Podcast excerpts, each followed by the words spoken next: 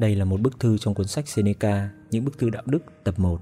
Các bạn có thể tìm hiểu thêm ở link trong phần mô tả của video bên dưới. Bức thư số 59, sự ổn định của niềm vui. Bạn thân mến, thư của bạn khiến tôi vô cùng thỏa mãn, cho phép tôi sử dụng từ ngữ theo cách nói thông thường, không phải theo nghĩa khắc kỷ. Học thuyết của chúng ta cho rằng thỏa mãn là thứ gì đó sai trái. Dù vậy, thỏa mãn còn được dùng để chỉ tâm trạng mừng rỡ vui vẻ. Tôi biết như đã nói, nếu nghiêm chỉnh tuân theo câu chữ trường phái của chúng ta, việc dùng từ thỏa mãn chỉ niềm vui sẽ mang lại tai tiếng. Còn niềm vui sướng thực sự chỉ thuộc về những người thông thái. Bởi đó là trạng thái hưng phấn của tâm trí hướng tới những thứ tốt đẹp thuần khiết và thuộc về nội tại tâm trí. Dù vậy, trong cách nói thường ngày, chúng ta vẫn nói ta mừng vui khôn xiết khi một người trúng cử vị trí quan chấp chính hoặc người khác mới cưới hay vợ của anh ta mới hạ sinh. Những điều không những không phải căn nguyên của niềm vui thực sự mà còn thường xuyên là nguồn gốc của đau khổ, muộn phiền trong tương lai. Một trong những tính chất của niềm vui thực sự là không bao giờ chấm dứt hay biến chuyển ngược lại. Vậy nên khi thi sĩ Virgil nói và niềm vui xấu xa của tâm trí, thực ra ông đang dùng lối nói kiểu cách nhưng không chính xác vì không một niềm vui đích thực nào lại xấu xa. Ông ta chỉ dùng từ đó để chỉ sự khoái lạc và nhấn mạnh ý này bằng cách đó cho những người được nói đến đang vui mừng với thứ có hại cho họ nhưng tôi không sai khi nói tôi thỏa mãn khi nhận được thư bạn. Vì dù cho những người không rèn luyện tâm trí cũng có thể cảm thấy vui mừng trước những điều cao quý. Tôi vẫn sẽ gọi cảm xúc ấy là thỏa mãn, bởi thứ cảm xúc ấy ở họ khó kiểm soát và sẽ nhanh chóng thay đổi. Và bởi chúng đến từ niềm tin vào những điều tốt đẹp giả tạo và thường mất lái, dẫn đến quá đà. Nhưng để tôi trở lại chủ đề ban đầu và nói cho bạn biết điều gì trong thư, bạn khiến tôi hài lòng. Câu chữ của bạn có kiểm soát. Bạn không bị tài hùng biện của bản thân cuốn đi bạn không để cho câu chữ kéo dài hơn nội dung bạn muốn truyền tải. Nhiều người bị cuốn vào sự quyến rũ của mỹ từ khi viết và lan man chạch khỏi những gì họ muốn nói. Điều đó không xảy ra với bạn. Những gì bạn viết đều xúc tích và phù hợp nội dung. Bạn viết chỉ vừa đủ và truyền đạt nhiều hơn thế. Điều đó thể hiện một thứ rất quan trọng. Tâm trí của bạn không chứa thứ gì thừa thãi hay sáo rỗng. Tuy nhiên, tôi cũng tìm thấy vài ẩn dụ. Không phải những ẩn dụ táo bạo mà là những ẩn dụ đã từng được dùng và công nhận. Tôi thấy những tạo hình và nếu có ai nói không nên dùng những từ ngữ tượng hình chỉ vì chúng dành cho thơ ca, tôi nghĩ người đó chắc hẳn chưa hề đọc một ai trong số những cây bút xưa. Với họ, văn từ hoa mỹ còn chưa phải là mục tiêu. Họ thể hiện quan điểm của mình một cách đơn giản và truyền tải chúng tự nhiên nhất. Tác phẩm của họ dùng rất nhiều phép loại suy, thứ tôi nghĩ cần thiết cho tâm trí, không giống cách các thi sĩ sử dụng, mà để bổ trợ cho khả năng tiếp thu yếu kém của chúng ta và khiến chủ đề trở nên gần gũi, thực tế hơn cho cả người nói và người nghe. Nhân tiện, Hiện tôi đang đọc Sextius, một con người nghiêm nghị. Ông ta viết bằng tiếng Hy Lạp, nhưng những giá trị lại theo hướng La Mã. Tôi rất ấn tượng bởi hình ảnh ông ấy mô tả một binh đoàn hành quân theo đội hình vuông, sẵn sàng chiến đấu khi họ dự đoán kẻ thù có thể tấn công từ bất cứ hướng nào. Người thông thái nên làm điều tương tự, ông ta nói. Người thông thái nên bao phủ phẩm cách xung quanh mình, để bất cứ khi nào rắc rối ập tới, quân đội của ông ta cũng sẵn sàng có thể đánh trả qua mệnh lệnh của thủ lĩnh và không gặp chút xáo trộn nào. Có thể thấy, trong đội quân dưới trướng những tướng vĩ đại. Mệnh lệnh đưa ra được toàn quân cùng lúc thực hiện và đội hình đội ngũ cho phép hiệu lệnh một người phát ra có thể truyền đến cả kỵ binh và bộ binh. Chúng ta cần có sự chuẩn mực ấy, ông ta nói. Thực tế, chúng ta cần chúng hơn cả quân đội. Quân đội thường hay cảnh giới với kẻ thù một cách vô cớ. Cuộc hành quân họ nghĩ dễ bị tấn công nhất thường lại an toàn nhất. Nhưng sự xuẩn ngốc không có vùng an toàn nào cả. Những thứ đáng sợ ở mọi nơi, từ trên xuống, từ dưới lên và từ hai bên sườn phía trước và cả phía sau. Cái gì cũng làm chúng ta run sợ. Mọi sự chuẩn bị đều thừa thãi, kể cả những người đến trợ giúp. Nhưng thánh nhân đã chui rèn để chống lại mọi sự đe dọa. Ông ta luôn quyết đoán và sẽ không lùi bước trước bất cứ sự tấn công nào của nghèo đói, nỗi đau mất mát của tiếng xấu hay sự đau đớn. Không nao núng, ông ta sẽ vượt trên tất cả, ngay cả khi ở giữa vòng vây của chúng. Còn chúng ta bị rất nhiều thứ trói buộc bào mòn sức mạnh chúng ta tự đắm mình trong thói xấu lâu đến nỗi không dễ dàng thoát khỏi. Chúng ta không chỉ bị chúng làm cho hư hỏng, mà còn bị chúng phủ kín.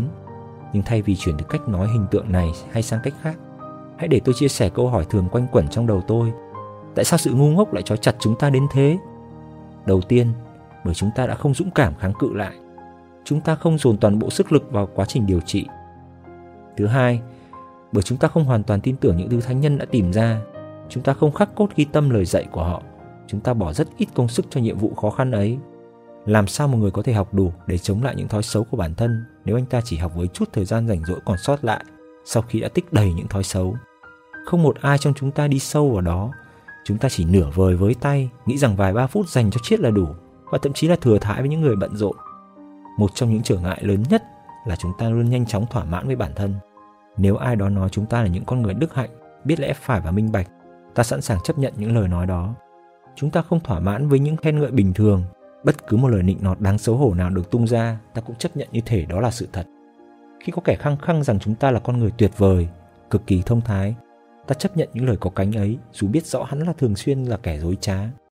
Chúng ta nuông chiều bản thân đến độ sẵn sàng chấp nhận sự tán dương về những phẩm hạnh đi ngược lại hoàn toàn với hành động của bản thân. Một người được khen là từ bi nhất, ngay cả khi anh ta đang đòi hỏi sự trừng phạt. Rộng lượng nhất trong khi tham gia vào một cuộc cướp giật hay chừng mực nhất giữa cuộc tiệc tùng say khướt và trụy lạc. Hậu quả là, chúng ta không còn mong muốn thay đổi nữa, chỉ bởi đã có niềm tin vào sự cao quý của mình. Một lần khi alexander viễn trình ở ấn độ, cướp bóc một nước có tiếng là đói nghèo ngay cả với các quốc gia lân cận, ngài đã bị trúng một mũi tên.